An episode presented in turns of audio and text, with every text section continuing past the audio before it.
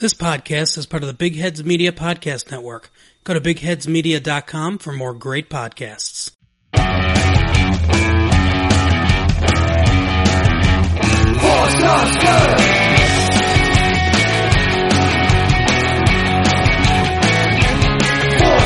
It's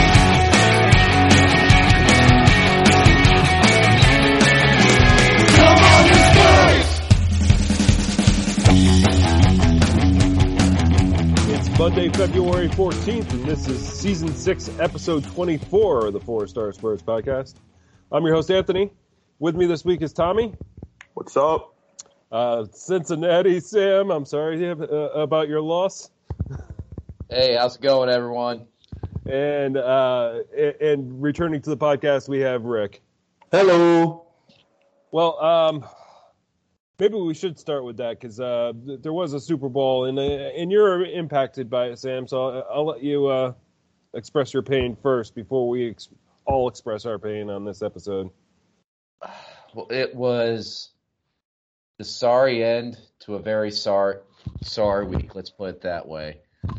Um, you know, I was excited for the game. Didn't necessarily expect the Bengals to win, but I felt like it was going to happen through the better part of the game. But then at the very end, well, wheels came off. No offensive line couldn't couldn't protect uh, a great quarterback, and here I am back to square one once again.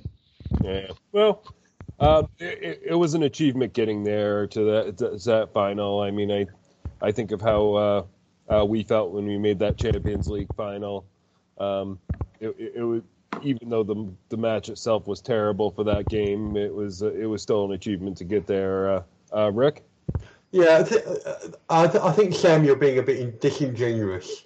I mean, I mean, you've never won a Super Bowl. You haven't you haven't been to the playoffs in 31 years.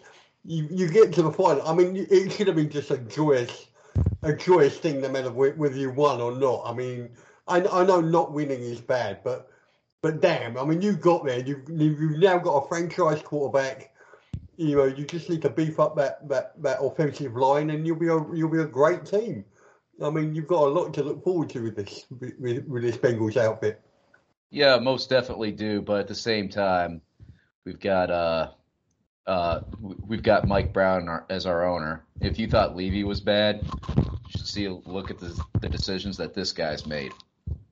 Well, as a Bears fan, I can empathize with terrible ownership. Um, but uh, no, um, Rick, while I don't disagree with what you said, uh, I think we all thought that after the uh, Champions League final, but we're kind of re- kind of still recovering from the repercussions of that. But Yeah. regardless of you know, it's Yeah, but, No. but but but the Bengals are on the way up, whereas we were on the way down. No, I don't disagree. It's I, I, see some sim I think Sam can empathize with my situation because we have the capabilities of of a franchise quarterback, but we also have terrible ownership. So that kind of gives me solace and some false hope that the Bears could turn it around. I just I would like to think that the Bears could turn around and kind of do what the Bengals did. But I mean, while I do wish the Bengals luck and I was rooting for them yesterday, it's I don't know. Well, because of Stan Kroenke, we were all we were all rooting for for the Bengals. Well, I think the Goon- Gooners were or Arsenal fans were too, but for out of spite. But I think a lot of I think a lot of people were probably in general just because, you know, a a lot of people probably hate LA. B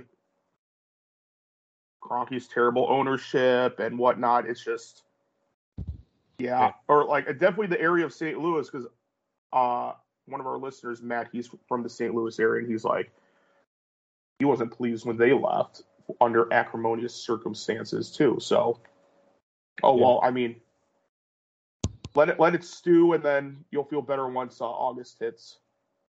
Yeah. Well, uh, we we can all see what we're doing here, though. We're, we're completely dodging having to have this conversation about uh, at Spurs, uh, which but by talking about another loss that was painful for at least some of us to to experience. So we'd rather deal with that pain than the pain of the, this weekend Spurs. So, but but I think we have to get into it and start tackling this topic. So um, I I think we're going to break into the conversation by uh, uh, going right to a question by Shu- Suge. Uh, so Suge asks us a question, uh, Yep. Tommy. Okay, so he said regarding Southampton and Wolves, what the actual fuck? Yeah. Um, and what what the actual fucking indeed, and it's not a it was not question. pretty. Let's just say. but this was uh, an ugly week. Like I mean, we uh, um, we were in a position. We still had all these games in hand. We were coming into um, uh, two home matches, so two home fixtures, uh, ag- against clubs that are beatable. Like there, there's no guarantees in anywhere, of course, but these were uh, winnable games for sure.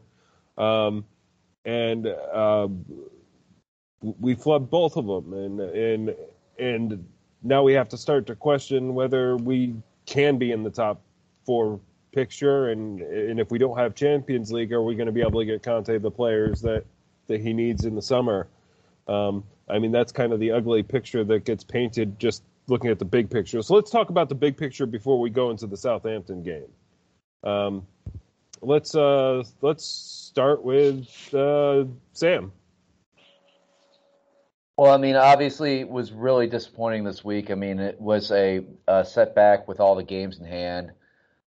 I really thought that both these matches for were completely winnable on different for different reasons, um, especially um, coming off the the win in the FA Cup against Brighton.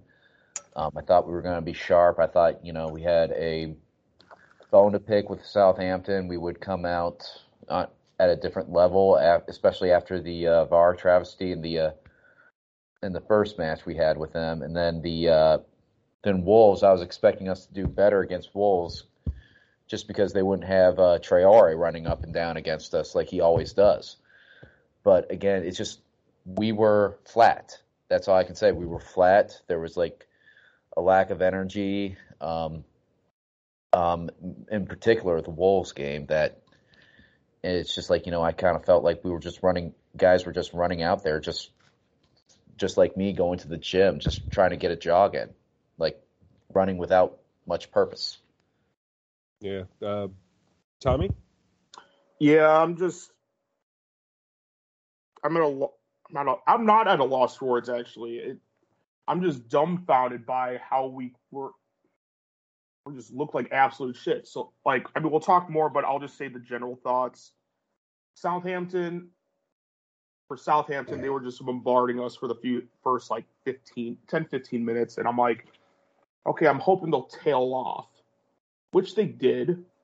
But then after that, we were just like, I mean, we looked okay at times, and then we just fell off the cliff after that. So, I mean, overall with Southampton, they were like, I think they were really organized. They played very well. So, I mean, re- even though we had the lead twice and we kind of choked that, I mean, hats off to them for being so resilient. Wolves, we just looked like absolute shit. And I'll talk more about this, but I'm like, I felt like there were some people that were showing a lack of effort. And I was like, and all four of us, we were at the bar, and you heard me yelling yesterday, and I'm just like, I don't know, It's just, it's sickened me. Um, nobody played well, and it's just, I mean, like, and everybody knows I'm a Sweden fan, and I wanted to develop or defend Kulusevski. I'm like, he wasn't bad, he wasn't great, of course, but I'm like, I don't know. It, and I told Rick this yesterday. The biggest thing is, like he said it, I've said it. This is a year of transition. Unfortunately, the ebbs and flows that come with that, it's just, it will get frustrating. Um, for me, I want to see, because it's a year of transition, I want to see incremental improvement, which I've not seen just I, it didn't help that we got Conte or Nuno coming in and Conte, so that transition didn't help either. Even though we've shown improvement, but um, and we got and our two new signings, whether it be on loan or permanent, they played yesterday, and neither of them look like world beaters. But again, we all talk more about that when we talk about Wolves. But like Forrest Gump said, that's all I got to say about that for right now. Uh, Rick, uh, uh, how are your you feeling after this week? Do you have a rant for us? well, I kind of agree with you guys, and I kind of don't. Okay. Um, with, with Southampton, um, we we you know we had some defensive problems that made them you know that, that lost us the game. Same with Wolves. Um, in Southampton, we played much worse than we did against Wolves. Um,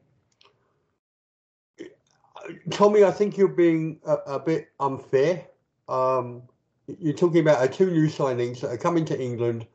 Uh, they've, start, they started their first game, and you expect them to be world beaters? No, no, no, no, no. No, I, I never said I expect them. I said they weren't world beaters. I, well, that's implying that you were thinking that they. well, that's should your that, that's your opinion, but I never explicitly said that. No, But you're- regardless, you're, you're, you're implying that they should have been better. Um, I, I mean, it's their first game, both of them starting. I mean, it's it's it's wrong to think that they're immediately going to hit the ground running and and and and, be brilliant.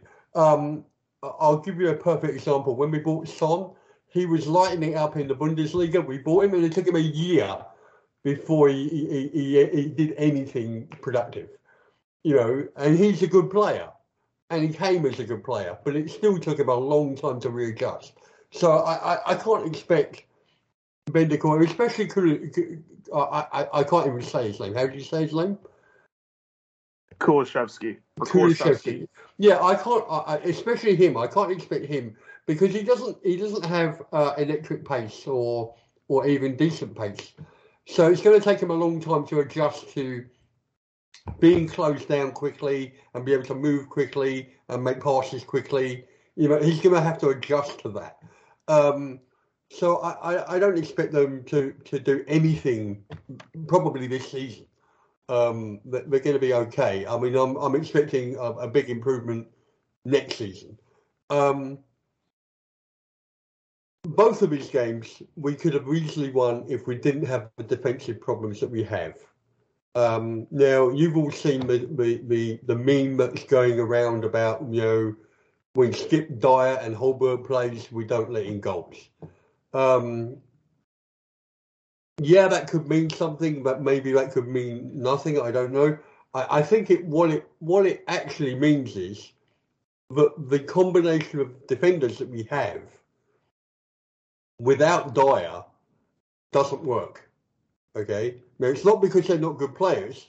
I'll get to Romero in a minute, but it's not because they're good players. But it's the combination of the players that doesn't work. Um, it was um, it was um, Andrew Andrew Juvon, um, one of our long-time um, members, who pointed out that when Romero plays um, without Dier, um, Romero is a very active centre back, and he'll push out and try and win the ball. If he doesn't win the ball, then there's a huge gap in the in behind him, and that leaves Sanchez and Davies to fill in that gap, and they're not that adequate at doing that.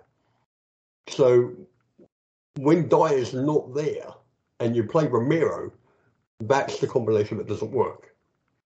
Um, so I'll let someone else have a go, but I, I want to get to Romero in a little bit. Yeah, yeah, and we can talk about Romero when we get to the games, and I think this is probably a good time to tra- transition into the Southampton game. So we'll start with that one, and you know, this was a match where it, it looked like um, you know we, we might be able to uh, pu- pull through on this. Uh, um, you know, we had the 18th minute own goal. Of course, we gave them one back in the 20, uh, um, in the 23rd. Um, and then you know, Son had his uh, his goal in the 70th minute, and it was looking like, okay, we just got to hold our lead, and cl- we we got into a defensive shape, and uh, and it, it all kind of fell apart. And uh, we know we know that they had uh, two goals in quick succession, and in the 80th and 80th 82nd minute. So let's let's tackle the Southampton uh, match. Like, how how did it go? We weren't playing well, but um, it went. We went from a winning position to a, a not not just a draw position, but a losing position at, at the tail end of this match. So, uh, who wants to tackle it first? Tim? Um, I just want to say, yeah, like, you know, obviously Southampton came out with a different energy. They were pressing. Um, um, they were passing it a little, a lot more effectively than we were. I mean, obviously, um, I look at you know both the goals. You know, um, one was an own goal. The other one um, was good by Son, but um, and quite frankly, they were just a lot more organized than us, especially on the defensive end. Um, a couple bad mistakes. I'm not going to mention the player right now, but yeah, it was, you know, it, that one was a tough one to take because that was one, uh, you know, on paper we sh- surely should have won. Um, but quite frankly, it just didn't happen. You know, this is this is a weird game. I gotta say, it's gotta be it's weird at times. Uh, Rick? Well, I want to give you a little anecdote, um, if you don't mind. Um, in 1996, um, Southampton were managed by Graham Souness, and they signed a player called Dia. Okay. Um, by word of mouth. He didn't see the, the player play or anything like that. He just um, he he, co- he got contacted by someone and said, "This is a good player. You should sign him." So he signed him. That player um, was um, brought on as a substitute in a game. I, I, don't know which game it was, but he was brought on as a sub- substitute. He played 13 minutes before he was then substituted, and it was blatantly obvious to everyone present that he never played football in his life. Um, he just couldn't play football at all, so that's why he was brought on and then subbed. Romero actually played worse than him in the game against Southampton. Um, I don't know what Romero was doing in that game. Um, it, it, it was bizarre to me how bad he was. Um, he basically cost us the game. Um, and that's probably the reason why he wasn't playing in, in uh, against um, um, Wolves. Um, it, it, it just shows a real uh, lack. Did you mean uh, Emerson or do you mean uh... Royal? Yeah, Royal. oh, Royal. I'm sorry. Yeah. I, I, I, thought you were saying Romero. I was like, uh, no, Royal. Um, yeah, he, he he just doesn't seem to have fullback fullbacks in general need to have a little bit of pace, but what they also need to do is have to have they have to have um, starting pace. You know that five yard that five yard instant pace.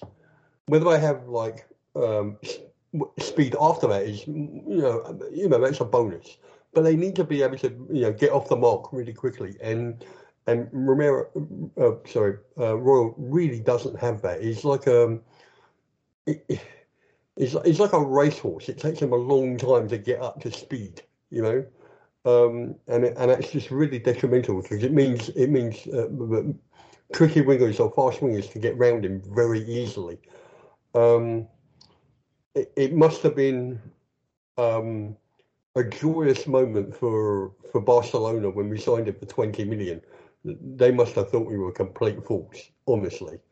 Um, and I think that's one reason why Hitchen is no longer our, you know, director of football because some of the players he signed have just been awful. I mean, even even if you don't go for your number one targets, you, you get player with you get players you can buy players with basic abilities, just basic.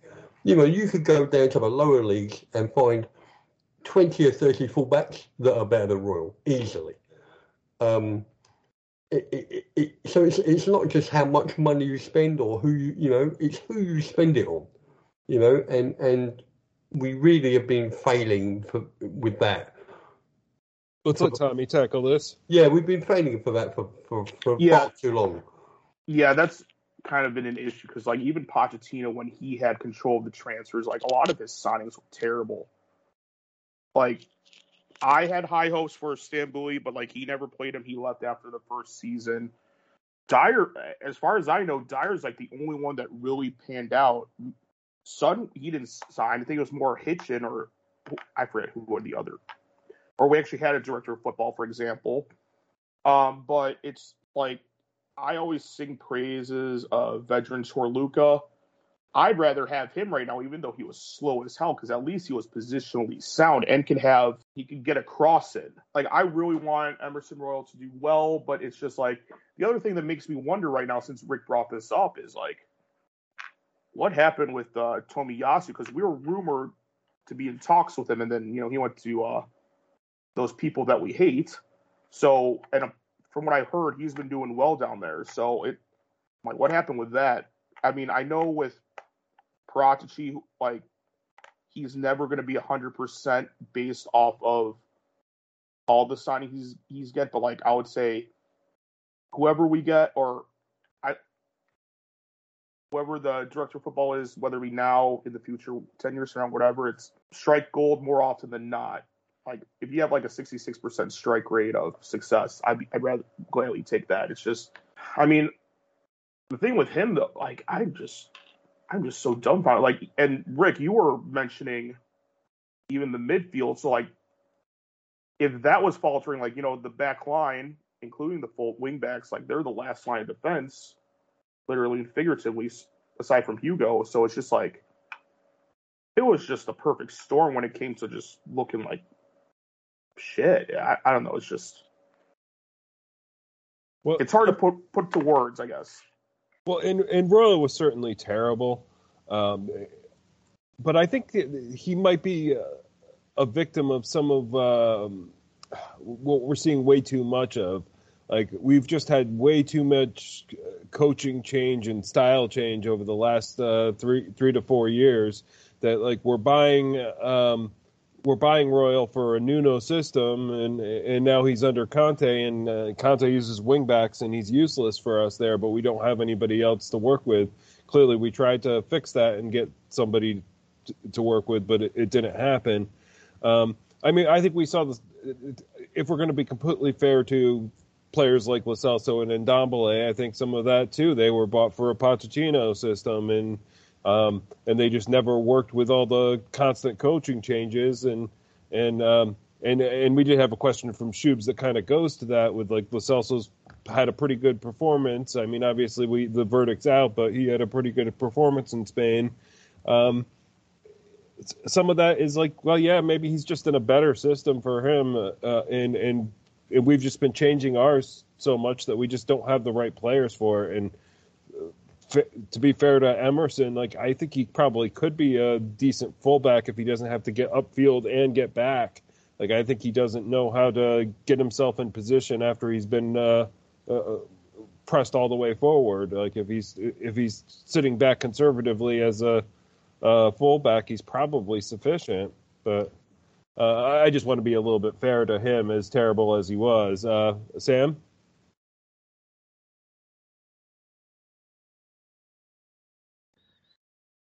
Yeah, yeah, like that that's one thing too. Like um one you know, he's not clearly a fit for the Conte system and you know, one other player that's kind of, you know, been getting a lot of backlash lately um from fans is Højbjerg. You know, this guy was bought for Jose's system. Um and actually was pretty fair player in Jose's system, I thought. You know, had a good year last year. Um was a um anybody who watched Euro 2020 saw him play for Denmark. He was uh, he was uh, on the team of the tournament basically, and you know he's had a rough go of it this season. I want to say part of that is the coaching change too. You know maybe he's.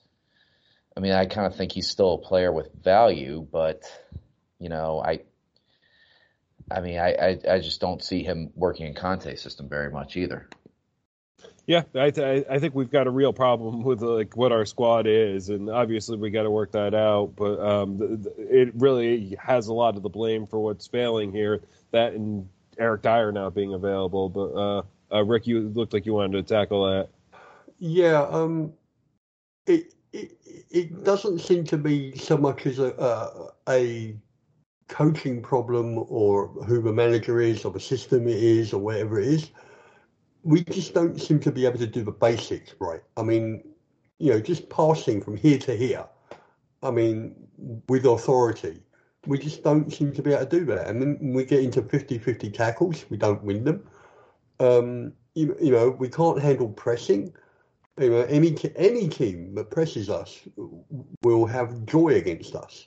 Um, and that is that is uh, when you look at the two teams we faced this week, that's the one thing that they do is they press both of them. Um, so we were always going to struggle uh, with with these two teams, um, basically because we don't have quality midfield players, um, and because of the system we play, because we don't have decent defenders, we're playing you know uh, wing backs with three centre backs, which means we have to lose, a, uh, which we, which means we have to lose a central midfielder. Now, in the, in, I want to just switch to the Wolves game slightly. Um, because you, you, you, were defending Royal saying, you know, he does, he might play better in a back four. Well, we switched to a back four in that game. Um, when when we took off Sessegnon, we switched to a back four and we switched to a back four, and then we let in two goals because because Royal doesn't mark his man on the headers both times. Um, but when you look at when you look at the game as, a whole, if you, if you remove if you remove the defensive problems that we had that we had in that game against Wolves, we actually played pretty well. We had more possession, we had more shots, we had more shots on target, we had more corners. You know, this this hasn't happened for a long time against anybody. And against Wolves, it could have been because we were 2 0 down, but we, you know, we actually played not badly. And we only lost the game because of because of defensive errors. Against South, uh, against Southampton, we were awful. I mean, the whole game. Uh, you couldn't name one player that had a good game. Um, and that seems to be a malaise with the squad in general. But you can't name one single player that's playing up to his ability, really. Um, you know, not one. You know, Son has been off for a while. Kane has been in and out uh, with the, with his form. Um, the midfield has been diabolical, and the defenders have been diabolical. Uh, this is this is a malaise that's going on throughout the whole team. So you know, to, to blame one or two players for defensive mistakes yeah, you can, but you know, it's more. There's a, there's a bigger problem that's going on, and and I don't know how to, and I don't know how that's going to be resolved. Uh, it might not be resolved this season for sure. Is is kind of the sad part about it. I think that we're seeing uh, at this stage. Uh, I think this might be a good place to because we've already kind of transitioned into the Wolves some. Let's let's do MVP LVP on Southampton, and then we'll continue kind of the conversation about Wolves. Um, uh, is any who has an MVP for this one? I mean, we had to we had a couple goals. Uh, let's start with Tommy. Yeah, my MVP is Hugo Lloris. Um, and you're going to ask why he let in three goals. They were all not his faults, or I mean, his last line defense, but they were not. It, he wasn't in, or it wasn't because of that. So, but the other thing is, he had like four good saves like that could have easily been goals. So because of that, the goal, uh, the scoreline could have been what seven two in theory if it wasn't for Hugo.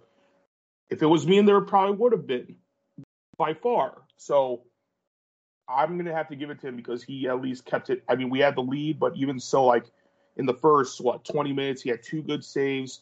Definitely kept it in for us. So going with him. Well, yeah, and I mean th- they had 23 shots and 10 of them were on target, so he did have to make a lot of saves there um, uh, to to to keep the score that low. So good good shot there, uh, Sam. Uh, I'm gonna go with Son. Um, he had one goal, um, which was a pretty solid goal, and um, I know the other goal was an own goal, but I kind of felt like if he wasn't running uh, at that ball, the defender would not have made the mistake. He kind of heard footsteps.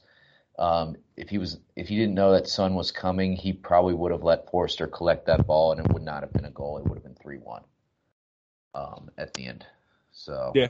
good good shout there for Son, And I agree with uh, what I believe Rick was saying that Son's been off uh, off for a, a, while, and I don't think he's been performing well. But he did uh, create the two goals that we had, uh, or was a contributor to them. So that is a good shout for MVP. Uh, I'll make him mine as well uh, to save some time.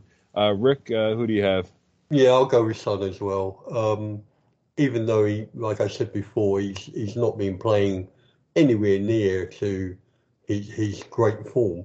Um, in that game, he did he did actually perform pretty well. Um, uh, he was the very best of a very bad bunch.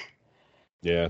Well, and we're going to do LVP. I think we're all going to have the same person. So I'm going to say, like, make your other dishonorable mention, uh, assuming that everybody has uh, Royal for LVP. And obviously, he, he was the cause of the um, uh, two of the goals, at least.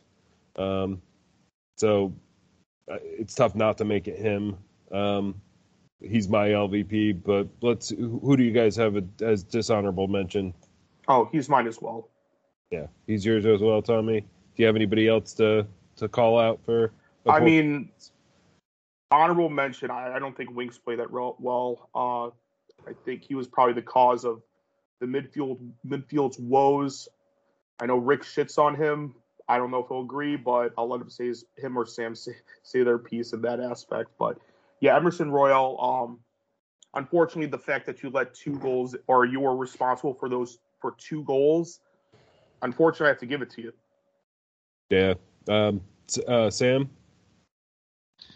Yeah. Um, so obviously, Royal is my LVP, but like, I agree with Tommy. Winks. Like Rick mentioned before, like teams that press us, you know, we we shit the bed against teams that press us. Main reason being is we've got Winks in the center of the park. He just can't handle the press to save his goddamn life. Period. Yeah, yeah, I can I can see that. I wasn't happy with Winks here. Uh, Rick? Uh, yeah, Royal um, is definitely um, the LVP, and Winks is not very far behind him. Um, I'm going to say it, and I'm going to keep saying it until it happens.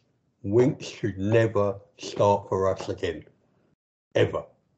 Um, he is just not Premiership quality. He just isn't. And um, you know, people will keep, you know, people people will keep pointing out, oh yeah, but he made this good pass, or he made the, you know, he made that good tackle. Yeah, it's two things out of minus twenty. You know, it's it, you've got to look at the bigger picture, and Winks just doesn't do it for me. Sam, you want to jump in there? Yeah, I just think you know the the way that you know how few and far in between Winks' good moments are, it makes that game we played in the Champions League against in 2017 against Real Madrid just seem like 10 years ago. Like, you know, and really it was only 2017. Like, yeah, it's just, I mean, it's just that far off and complete. It just shows how far we've come down. Uh, Tommy, you want to jump in there too? Yeah, this will be just kind of quick. Like, I mean, I know everybody wants Winks to do well, but like kind of what Sam said about that, it's the fact that people are rotting off of that one great performance or the other few great performances that he's had that were years ago. I'm like, you can't. I'm like, you can't write off your reputation on that alone, especially if you're an up. He, he's about. He should be in his prime, the start of his prime right now and we haven't seen any consistency, even though he's been starting games and uh, whatnot. But it's you know, so I mean, unfortunately, like the only benefit he has right now is that he's a homegrown player from in England. But like that, I'm like, how long is that? I mean, that might fetch some money, but other than that, like in terms of being on the squad at Spurs, how far is that going to get you? And we know with Conte, he if he had free reign, you know, he'd pro like he'd sign whoever and then cut the cord with him. I would assume. I mean, I don't. I think in terms of squad depth, yeah, he he would be good for the squad. But I'm like how Rick said, starting if he wants to start, and the fact that we signed Conte, we do have some aspirations. We're not going to get there with him, unfortunately. Um, and we've seen him for what, what six seasons? Like he should have made it to that next level in terms of quality of play, and unfortunately, he's still been way too inconsistent. Yeah, and I think you wanted to jump in there too before I give my uh, my LVP. Yeah, I was I was just gonna I was just gonna agree with Tommy. You know, the moment we sign decent central midfielders, Winks is not playing. It's as simple as that. Yeah. Well, um, I um, I, obviously Royal's my LVP, but um, my dishonorable mention is more. Um, I, I actually think Højbjerg was worse than Winks in this one, and not that I think Winks was good, and uh, just Højbjerg looks lost out there. He has no idea what to do in this Conte system, and I he just looked pitifully overmatched by a Southampton that's all right, but not that good. Um, and yeah, I think he was worse than Winks, to be honest. But um, I, I fully supported him coming off.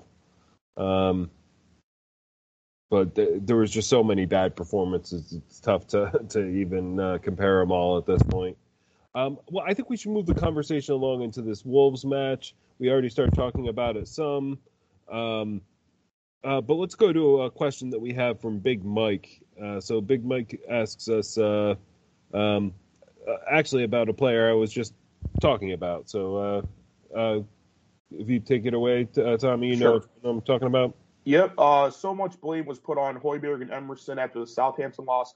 Fast forward to Sunday, both didn't play. Um, I mean, they had brief cameos, but we effectively look worse. Do fans know what they are doing? Um, I mean, me personally, I'm not so sure. And I'll just I'll be quick with my piece. Emerson, I mean, like I said, I want him to do well, but with the way Conte wants us to play, it's not looking so pretty right now. Um, in terms of Højbjerg, I think he's kind of getting lost in the shuffle just because of the system um, Conte wants us to play. I still think he has a lot to offer. We just got to find the right way to uh, channel that, and also um, like in terms of tasks and whatnot, like we got to see what he should do compared to his other central midfield pairing, whether it be Skip, Winks, etc. Yeah, uh, Sam. I just want to put it out there. Yeah, like Højbjerg didn't really start. He didn't start the Wolves game, but still, Wolf, uh, Winks was out there both matches, and you know, what midfield pairing works well with Harry Winks in it right now? Neither really. I mean, I mean, obviously we've got Skip out. He's he's been effective um, as a, a, holding midfielder. Um, Kerr. he showed like he could, like flashes he could help us. It's still like a very very small sample size with him. Um, I'm willing to see a little bit more at this point, just because I want something different. Uh, but yeah, like you know, Højbjerg was kind of like the. I'll, I'll, I don't want to use scapegoats. He wasn't great, but still, Winks was out there both times, and like that's the one consistency I see, like with how our midfield played in both games. Like Winks was out there, not yeah. not Højbjerg the whole time. Yeah, I mean, I can see that. Uh, uh, Rick. Um, I, I just want to point something out, which I really hate um, that in in this age of social media and you know instant reactions and instant and instant opinions, um, players now um, really have to perform every single game very well, or they'll get slated. Now, I heard a rumor. I don't know. I don't know whether it's true that Højbjerg is playing with an injury. Um, so that could be contributing to his um, um, lackluster performances, let's say. Um, so what you got, what you got to look at it, when when you're evaluating players is how good have they been over a period of time? Not did they just have one bad game or two bad games or whatever. Uh, I mean, Højbjerg was, has been great for us, and he's having a bit of a dip now for whatever reason. But he's a decent player. Winks has never reached the level of Hol- Højbjerg ever. When Højbjerg has played well, Winks has never been at that, that, that level. Um, and he's 25 now, so he should be.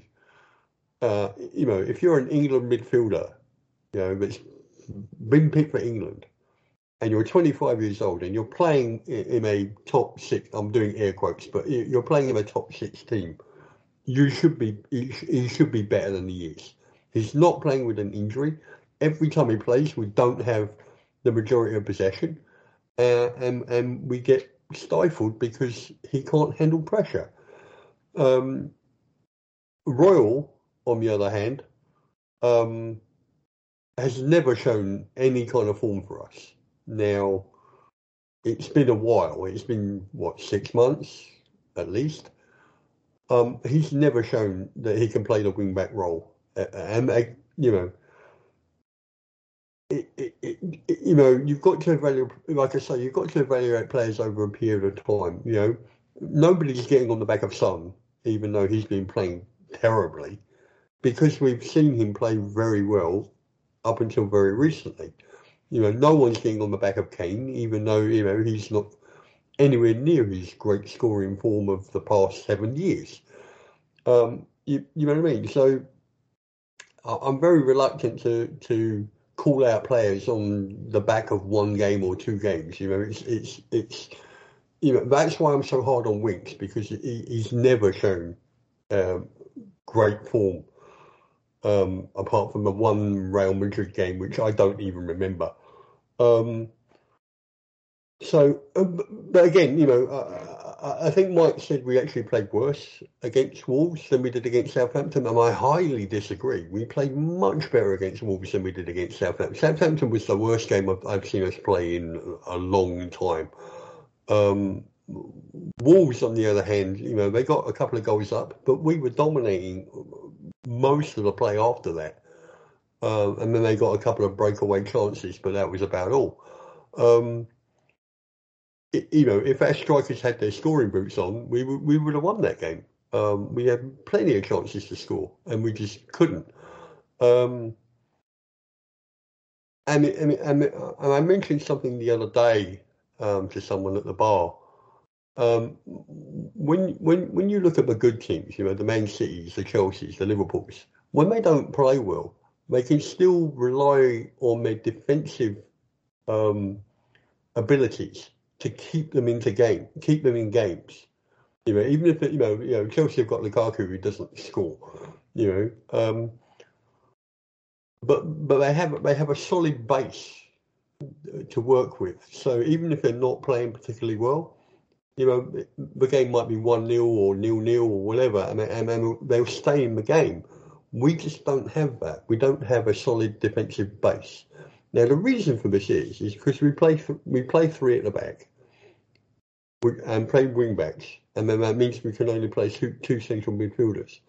Now, again, I keep comparing us to the good teams, but the good teams like Liverpool and Man City, they don't play three at the back. They play two at the back, and they still play wing backs. You know, so they've only got two defend two central defenders. And the reason why it works for them is because they have central midfielders that keep possession. So they're never under sustained pressure. You know, the, the way the way Man City, the way teams beat Man City, um, is if is if they, they pressure them high, so they uh, and they can get breakaway goals. They can you play you play Man City by hitting them on the break because you can you can you can outnumber their defenders if you hit them on the break quickly, and that's the way teams beat Man City, and, and that's the way teams beat Chelsea. Um, but more often than not, because because they're maintaining possession in midfield, you don't get those opportunities to score very much, and because they're maintaining possession, um, they get lots of opportunities to score. So uh, you know, I, I really don't like us playing through at the back. And the reason we do is because we don't have decent centre backs and we don't have decent fullbacks. And that needs to be resolved. Uh, uh, Tommy, you want to respond to that? Yeah, so I don't disagree because the other thing is like Conte plays in his preferred three-five-two system, I guess, or at least three center backs. I but like I saw a statistic a while ago when he was when Conte was managing, managing Chelsea.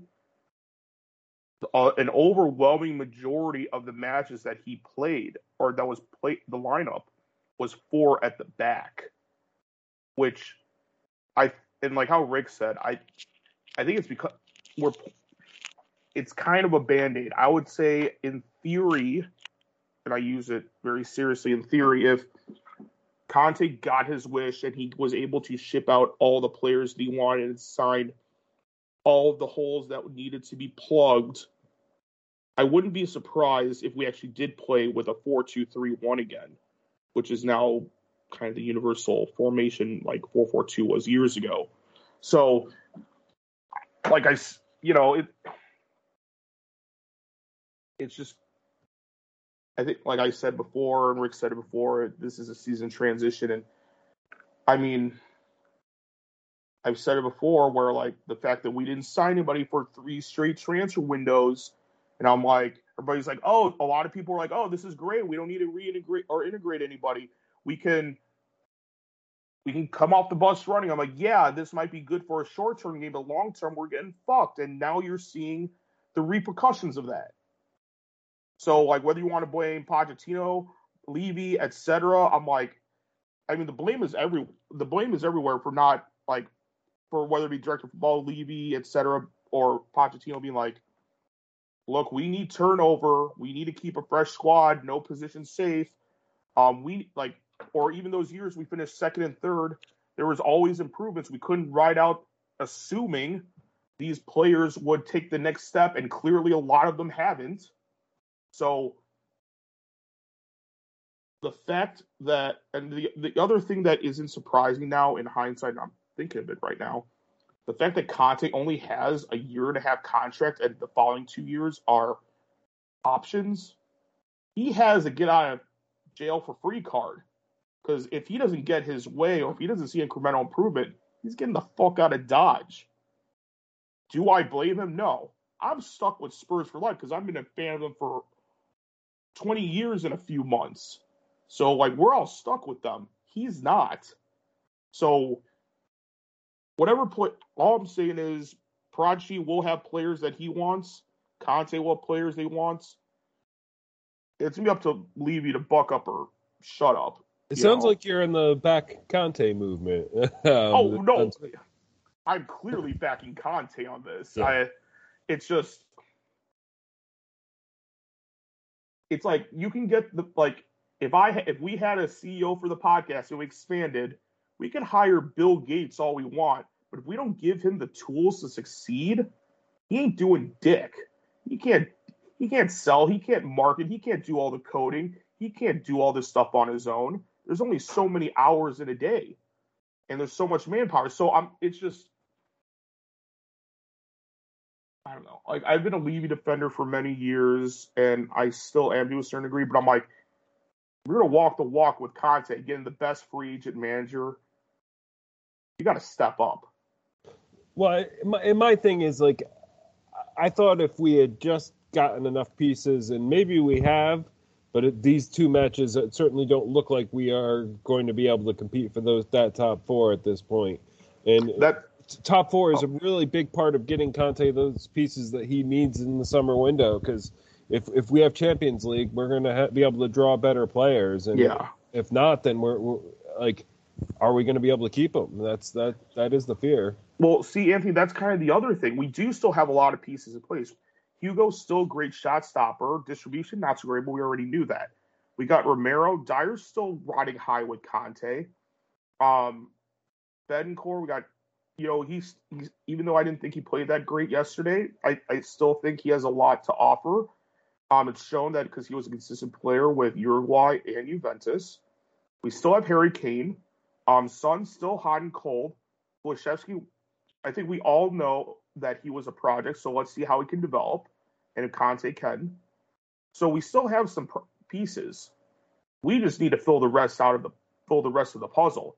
It's kind of like with Pochettino when ABB with the the uh the Gareth Bale seven, we had a lot of pieces in place. We had we had Eriksen, we had Chadli, we had you know who I, I can't even think of some of the other players, but we you know Kirikesh and Well, and uh, he wasn't part of the pieces. He was he was pretty much shit for business. Yeah, but like we had a lot of players to begin with. Dembele. Oh yeah, Lucid and Bailey because he, and then um, we had Kyle Walker, we had Danny Rose at the time who was still riding high. Uh, you know, a young and up and coming Harry Kane as well. So, I mean, we didn't win anything aside from an Audi Cup, but Pochettino made us dream, made these dreams a little more worthwhile. So, can Conte do that and take that next step? I'm a little skeptical, and I don't. It's he needs to be properly backed, and I mentioned this in one of the episodes in January. In theory, we had 400 million pounds to spend. Of course, we weren't going to spend it all in January, but because of Bencor, and then we have Sarr, uh, Romero to to pay those fees in the summer, we still have plenty of money left to spend. And how Rick said, we use if we spend this money properly, things could be good, but that remains to be seen. Uh, Rick, uh, uh, Rick, and then let's go to MVP, LVP. Well, I- Yeah, I, I just want to point out some, some stuff. Um, it's not how much you spend; it's who you spend it on. We s- we bought Dembele for 16 million. We bought um, Vertonghen for 11 million. We bought uh, Alderweireld for 14 million. I mean, We got it- Eriksen for 12. we got Eriksen for 12. I mean, it's not it's not how much you spend; it's who you spend it on. Um, I'll give you another perfect example. Ndombele, we spent more on Ndombele than Man City have paid for most of their players. You know, um, you know they they rarely spend more than fifty million on a single player. Rarely. I mean, you know, Grealish, the goalkeeper, and and maybe uh, uh, one of the centre backs, but that's about all. Their whole midfield you know, it, it, it's all under 50 million, all, all of them. So it's not, it's not how much you spend. well, they spend in the wages, though. I mean, uh, the, the, there is a, Well, a that, that, there. that, that's to, that's to attract the players. But we have, we have the lowest wage bill of any top, of any of the top six teams. And it's probably even lower now that we've got even, you know, we got rid of Lo Celso and, and, and Ndombele. But, you know, because fans keep complaining that Levy's not spending money, but he has. You know, the three, the four players that, w- that, that- went out cost over a hundred million.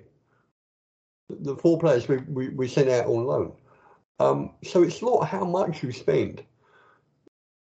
But I, I, I'll caveat that slightly. But it's it's not how much you spend on individual players. It's how much you spend commu- uh, accumulatively. What I want us to do is buy 10 players and spend 150 million. That's what I want. Because we need to re, re, rehaul this whole squad. And we need to, you know, go to the lower leagues and, and find a Robertson. Uh, you know, we need to go to the lower leagues and, and find someone better than Winks. We need to go to Ajax and, and buy their best player, which will probably cost 20 million.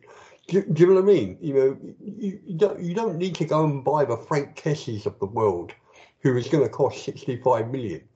You know, we're not in a you know Man City can do that because they can waste 65 million and put him on the bench. If he doesn't work out, they sell him. We can't do that. But that isn't how Conte operates, is the thing, though. And I'll go to Sam next here. Uh, just kind of building off what Rick was saying. Like, you know, I've been I've been following the Sporting Spurs since 2010, and I've kind of mentioned this a couple times at the pub. Um, that I think you know my our best window of me being a Spurs fan transfer window was by far summer 2012. Yeah, we lost Modric and uh, Rafael van der Vaart during that window, but look who we brought in. We brought in Musa Dembele um, to replace Modric. Fantastic player. Um, also, we brought in Jan Vertonghen, Hugo Lloris. We brought in Clint Dempsey. That only lasted a year, but he was he was good for that year. So yeah, like what Rick was saying, we've got to uh, basically, you know, really spend effectively and efficiently, just not spend for the the sake of spending. Yeah, definitely. Uh, let's uh, do a speed round of MVP, LVP on, on this Wolves game. I mean, I think it's a we have like a bigger we we're having a bigger picture picture conversation than this specific game. Uh, but uh, let's start with MVP, and we'll do this fast. Uh, uh, Tommy, who do you got? I have absolutely no one. Uh, no one deserved it, and no one earned it. Unfortunately. Yeah, I I can agree with that. I'm I'm with you, Tommy. Uh, does anybody have somebody for MVP? Uh, Rick? Yeah, I actually disagree with Tommy. I actually think uh, Bentancur had a had a decent game. Um, he was playing alongside Winks, so that's a, that's a detriment to you know who he who he's playing with.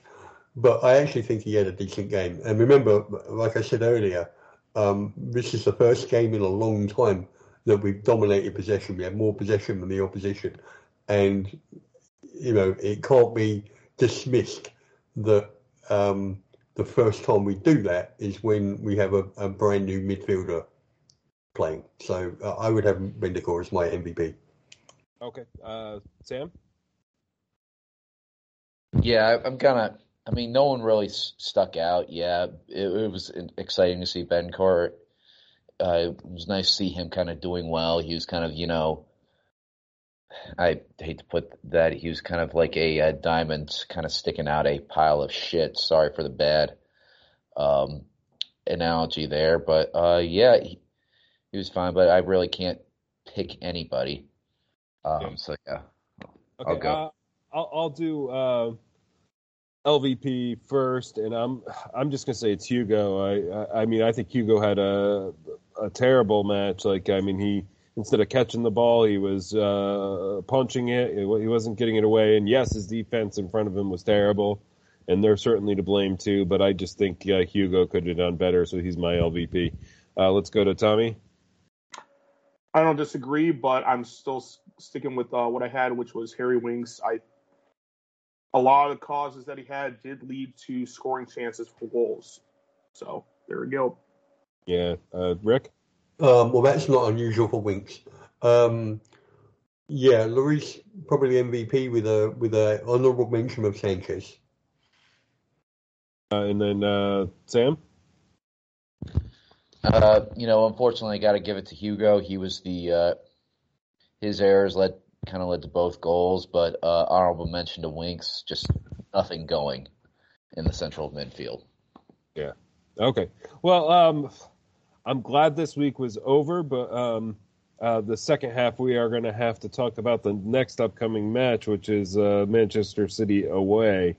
Um, but before we do that, we are going to go to halftime, and we are going to go to uh, Tommy's week in Spurs history. Thanks, Anthony. Um, as you all know, my name is Tommy, and this is your week in Spurs history. February 13th of 1901 was the replay of the first round FA Cup tie versus Preston North End. Spurs won 4 to 2. Uh, John Cameron scored Spurs' first goal, and Sandy Brown comp- completed the win with a hat trick. On February 4th or February 15th, 2010, Spurs defeated AC Milan 1 0 in the first leg of the Champions League round of 16.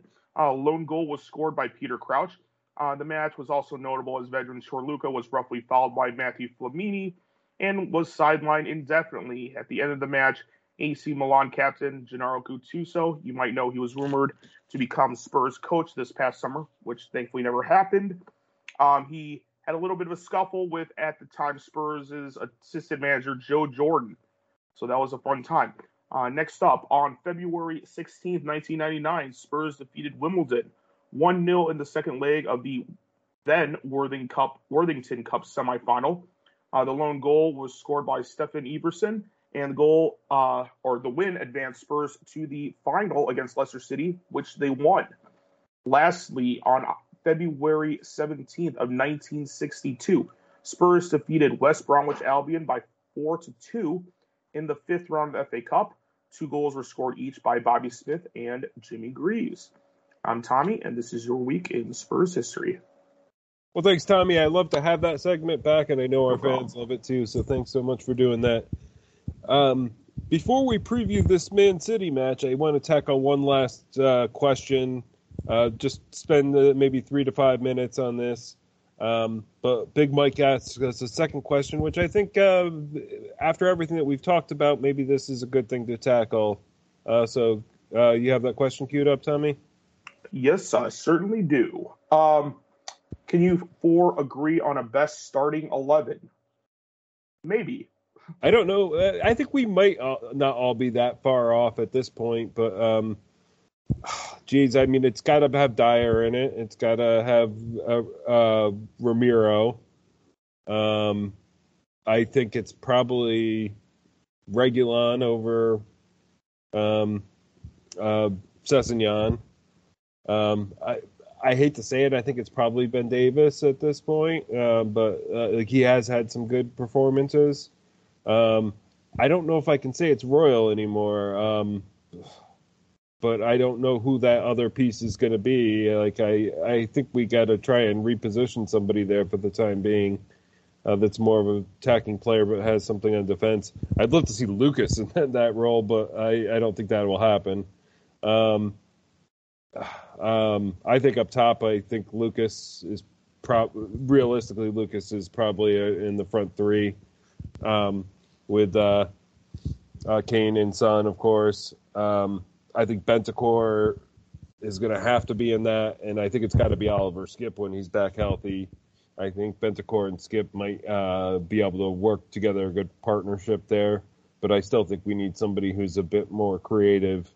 Um, uh, other than that, like, I what do you guys think, Tommy? Yeah, I, I definitely don't disagree with you right now. That uh, Højbjerg hasn't been playing well. Uh, Rick said that there's rumors that he was injured.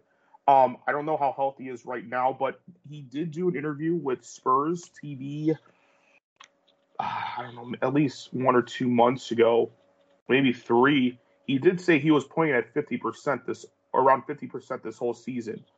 Um, so if he can actually recover and have a little time off, unlike last year with the Euros, he might be the de facto starter again um, with Skipp. We'll see. Uh, I do like to, I do like what Bentancur has been doing thus far. Uh, I think he should. I think that might be the best option for now. Um, the only wild card this Lucas would be the de facto starter right now, but I think a lot of it has to. It's not because of his talent; it's the fact that he does take players on. He does draw fouls. Um, and he's all out effort from the first from the opening whistle to the final whistle. You you don't really teach that, or I mean, you can teach that, but he does it himself. He's and he's one of the few people that exudes that energy start to finish. So that is one thing you cannot take away from him. Um, in terms of pure talent, um, little biased, of course, but in theory, Kulusevski could take over. Uh, but definitely not this season.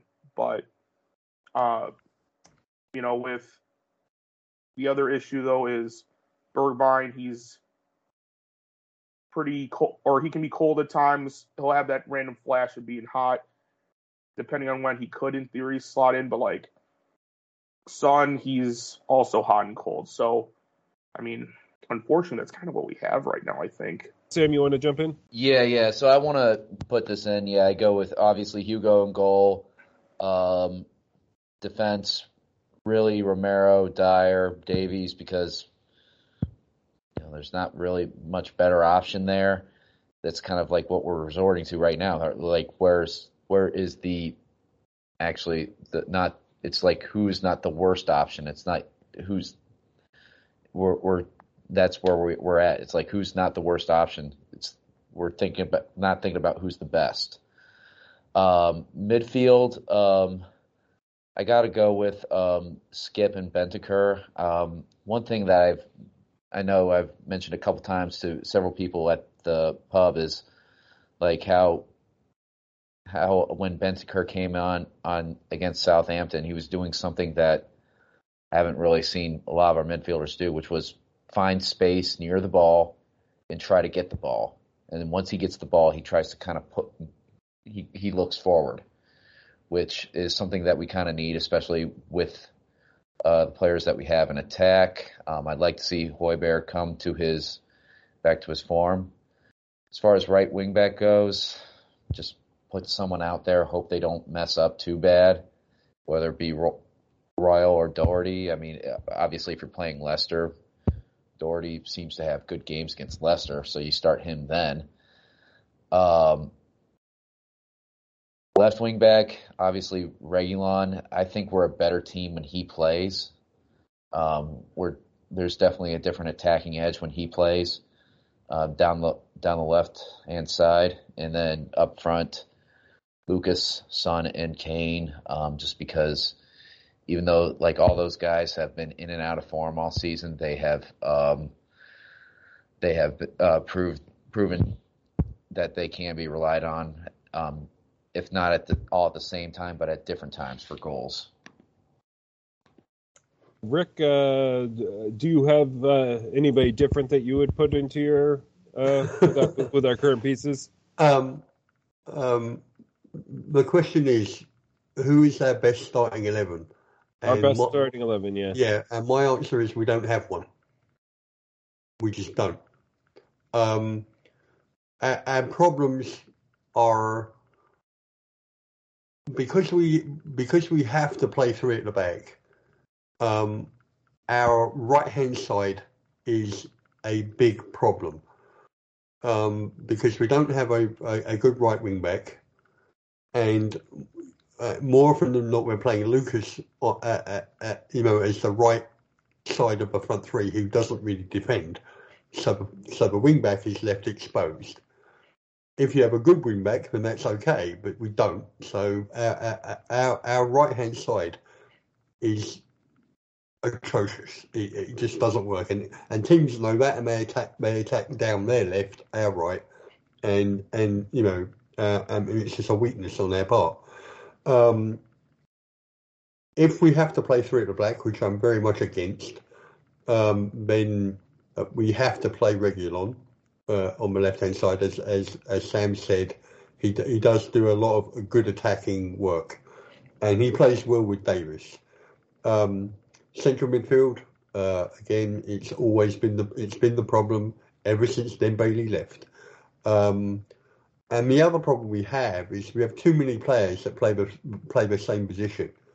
Um, why we signed Bergwijn when we had Lucas Moura, I don't know.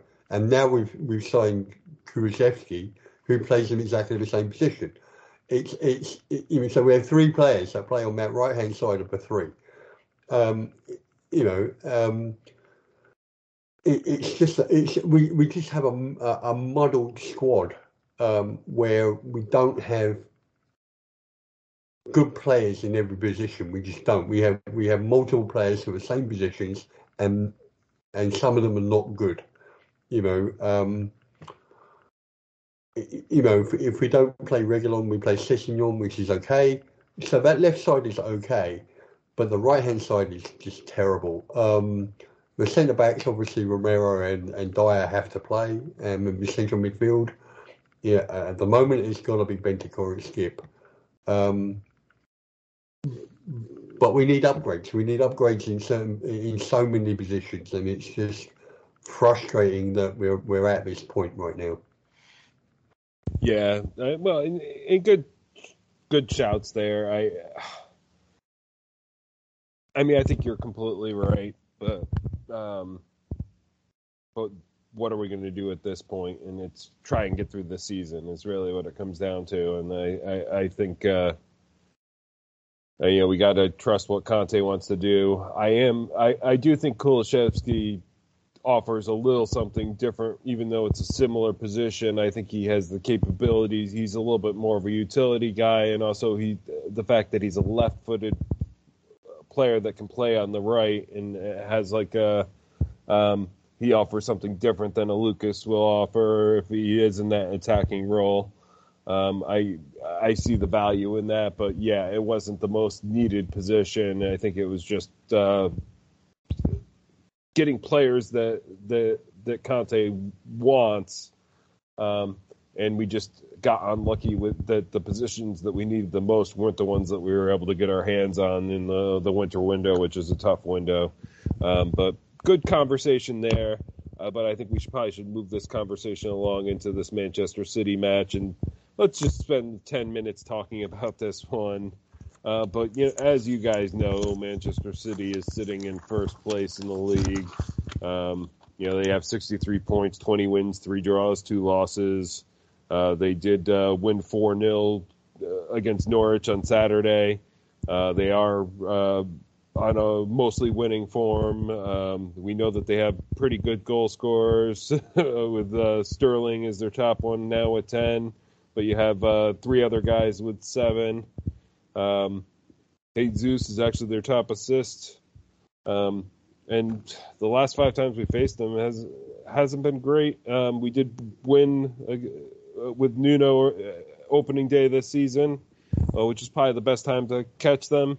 Uh, but we lost the the two prior engagements, the League Cup final, um, the uh, three 0 loss in February 2021, and then uh, we did beat them two 0 two previous engagements. One was with Bergwijn's uh, one of his earliest performances with us.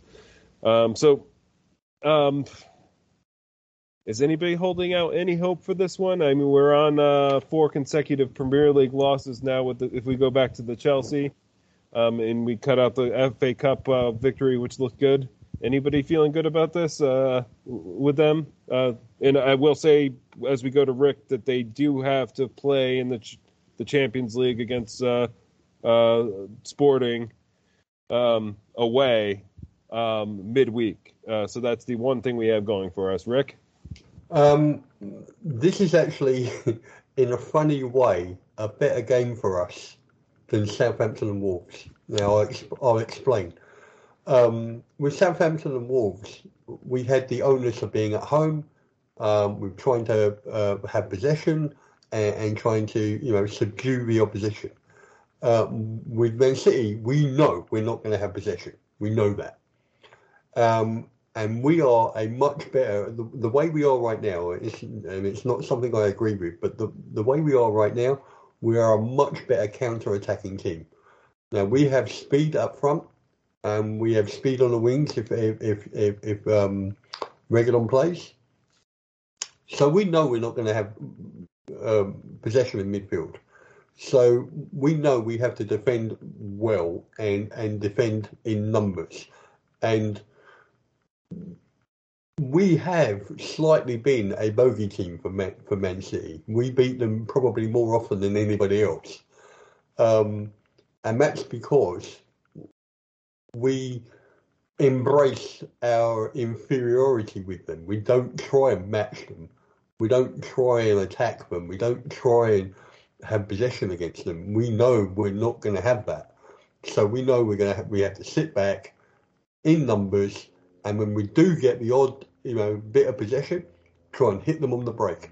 So, like I say, I actually I'm actually more I'm not confident that we're going to win. Don't get me wrong, but I'm more confident about this game than I was about Wolves and about and about Southampton, basically because um, our strengths are their weakness. Um, and we don't have a lot of strengths, but the one we, the one that we do have is the counter attacking, and that is their weakness. Well, and we've got this whole week to to to, to train a strategy into the squad of how to handle this uh, team. Like uh, uh, those new guys get the, the, a full week with Conte. Meanwhile, uh, City's preparing for um, Portugal to travel to Portugal, and then come back and face us, and then they they they the following Saturday they're going to have to face uh, Everton. Um, but um, but we have that rest and the time to train. Is that is that going to be enough of a benefit, Sam? Um, I kind of hope it is. I mean, you know, I think uh, you know, I think, you know, we have this extra time to get ready. We don't have to worry about anyone in the midweek. Um, that could help us, you know, better prepare for, you know, what they may send at us. One other thing I'd like to note that their um, on their usual tear, the Premier League right now, like they did last year. They're doing this without a natural center forward, which is kind of it's pretty interesting right now. They haven't. I know they're in the market for one. They've been linked, of course, with Harry Kane. They've been linked with Erling Haaland, uh, but but they're they're scoring goals. Um, um, um, without you know a more you know a, a, a great finisher.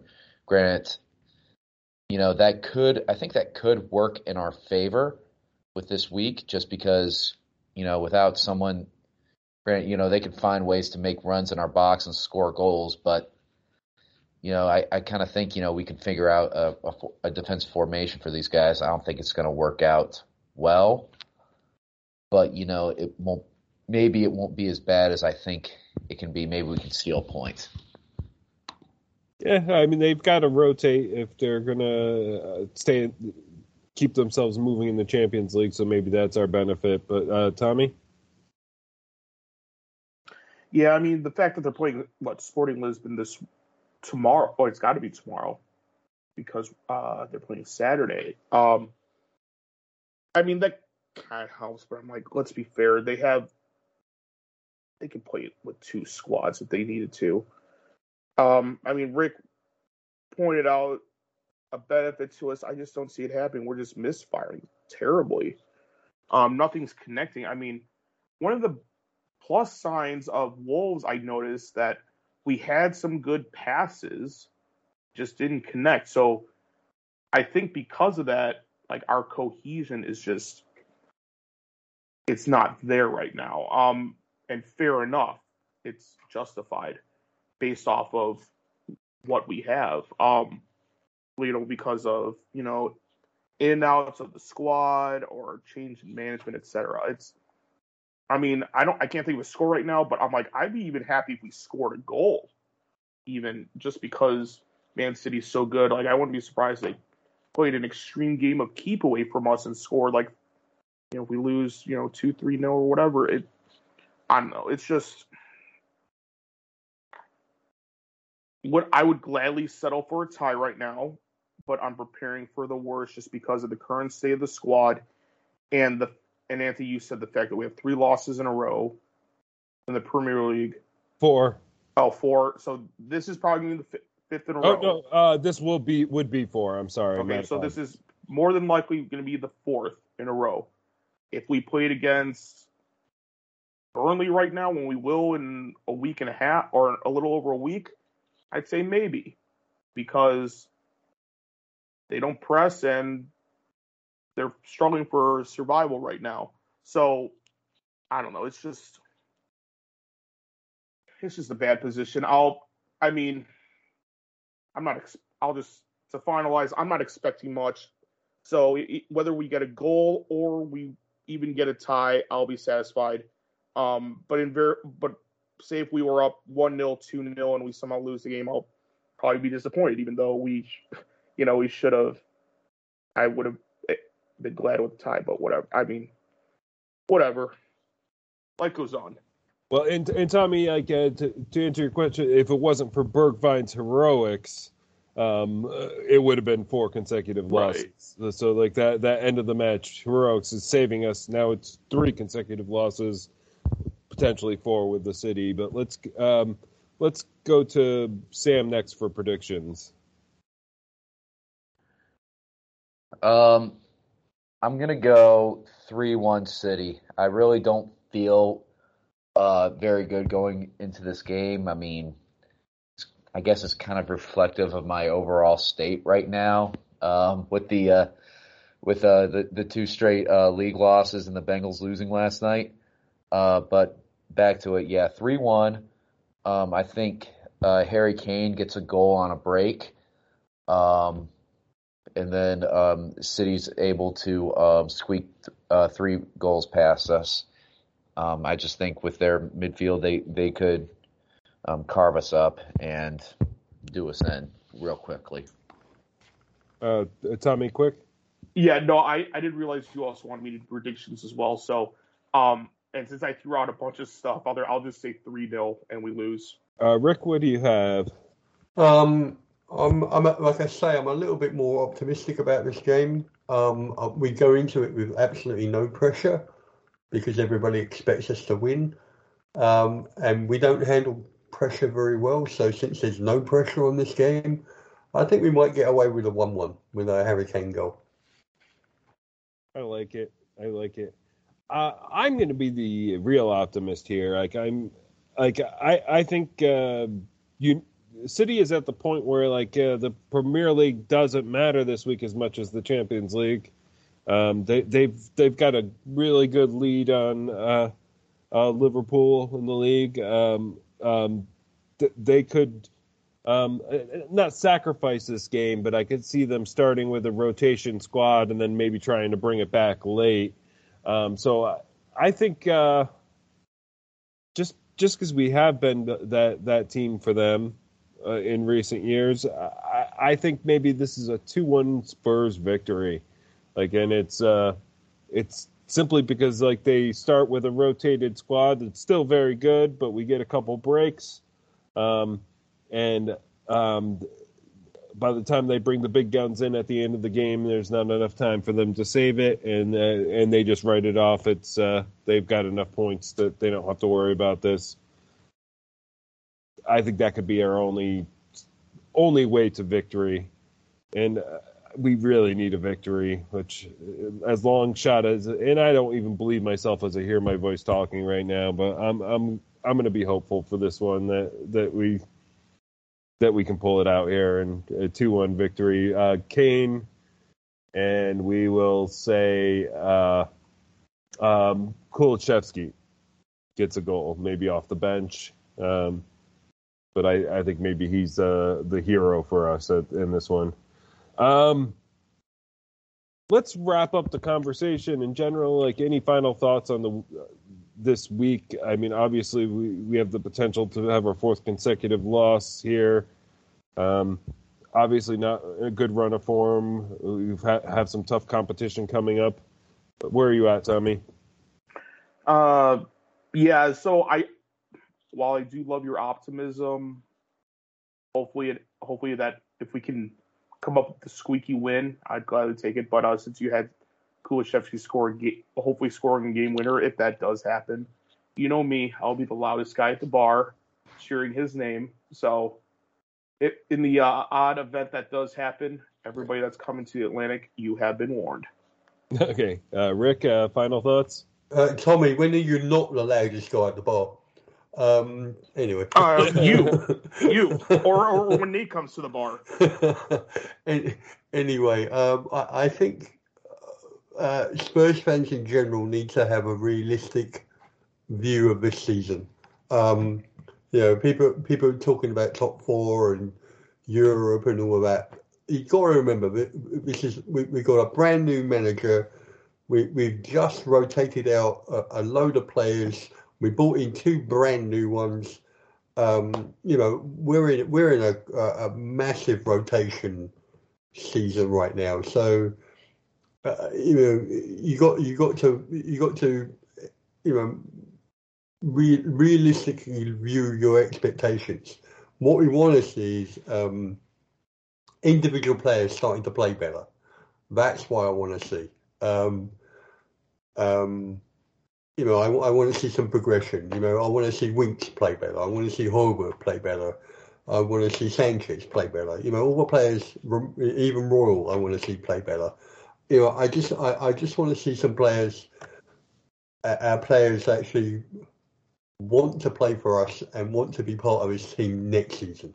Because I think right now a lot of them are not going to be. So we, we just need to, you know, have, have realistic expectations. Yeah, re- re- realism is good. Sam, final thoughts? Yeah, kind of building off what Rick said. You know, you know, you want to see these guys uh, get better. They, you want to see them play for their place next season. You know, kind of lock that down. Um, in the meantime, you know, if we do well, great. You know, if we don't, you know, just understand that you know we are in transition. In the meantime, if you do get the chance to watch a game, all I can say is uh, watch it with some people you enjoy being around because you know what? No matter how bad the result or how good the result, no matter what, it's going to always make it better. Yeah, and, and, and come on out to the Atlantic for that. I mean, like uh, one of my one of the best things about a bad loss for me is hanging hanging out with you you guys and and everybody else at the pub and just uh, commiserating together afterwards and shooting the shit and getting over it with a few pints and just having that day out, which is is is really the best thing about having our own exclusive pub for the Chicago Spurs. So uh, definitely come out if you're in the area. If you're traveling through the U.S., definitely stop in Chicago because it's a great experience. A great city too. But uh, come out on out to our pub and watch a match with us. I think you'll have a good time. Yeah, uh, and, the, and the weather will be improving pretty soon. Yeah, yeah, we're getting past winter. Um, but that about wraps up the conversation. So thank you so much to Tommy, Sam, and Rick for being on today. Uh, thanks to uh, Tommy for editing and sound today, Charlie for the music, uh, Sam for social media, uh, Kimberly for the logo, uh, and as always, the Atlantic Bar and Grill for having a place to record. We are going to be recording there a few weeks from now. stay tuned for more information on that hit the subscribe button and write us a review on iTunes if you like our podcast, or give us a review wherever you get your podcasts. Find us now on both Spotify and Stitcher. Uh, check us out on Twitter and Facebook at Four Star Spurs and our website at fourstarsspurs.com. Come on, you Spurs.